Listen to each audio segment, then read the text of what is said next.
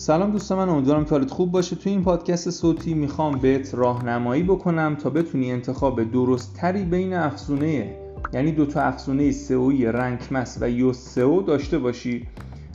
در واقعیت می‌خوام توی این پادکست صوتی یه نکته رو اضافه بکنم به اطلاعاتی که توی وبسایتمون یعنی پردیسان سیستم دادیم. چون ما توی این حوزه توی وبسایت پردیسان سیستم یه دونه مقاله گذاشتیم که به صورت ویدیویی اومدیم. افزونه یوسه و رنکمس رو با هم مقایسه کردیم. حتما بیا داخل وبسایت پردیسان سیستم اون ویدیو رو ببین و بعد سعی بکن که به این پادکست گوش بدی. خب توی این پادکست من می‌خوام واقعیت یه دونه انتقال تجربه بکنم بهتون. حالا ممکنه که توی انتخابتون تأثیر گذار باشه.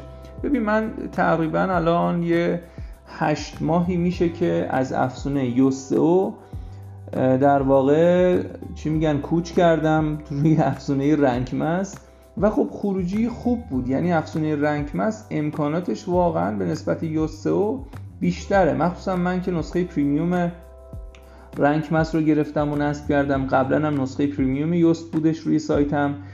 ولی یه دونه نکته داره. پس من اینجوری بهت بگم. در کل از Rank Math راضی هستم به نسبت Yoast SEO ولی هر از گاهی و مثلا هر چند وقت یه بار یه سری ایرادای خیلی عجیب غریب از رنکمس می‌بینم که باعث میشه سایت من دان بشه.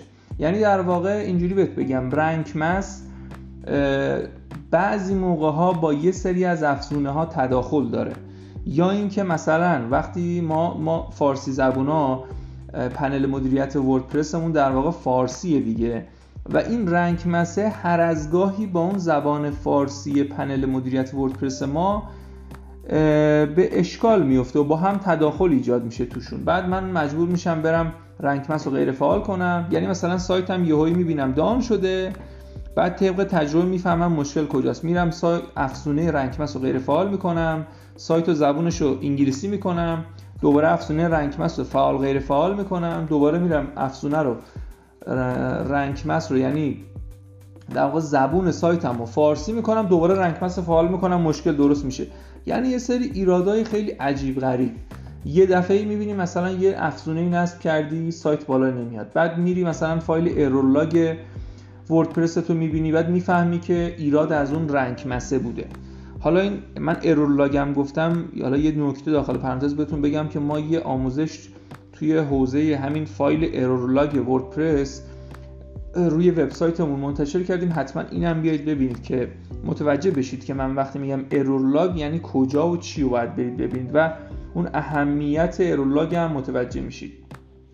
و در کل خدمتتون عرض کنم که من ترجیح میدم Rank Math رو به جای Yoast نصب بکنم ولی میگم هنوز که هنوزه Yoast SEO هماهنگی بیشتری با وردپرس و افزونه های دیگه داره.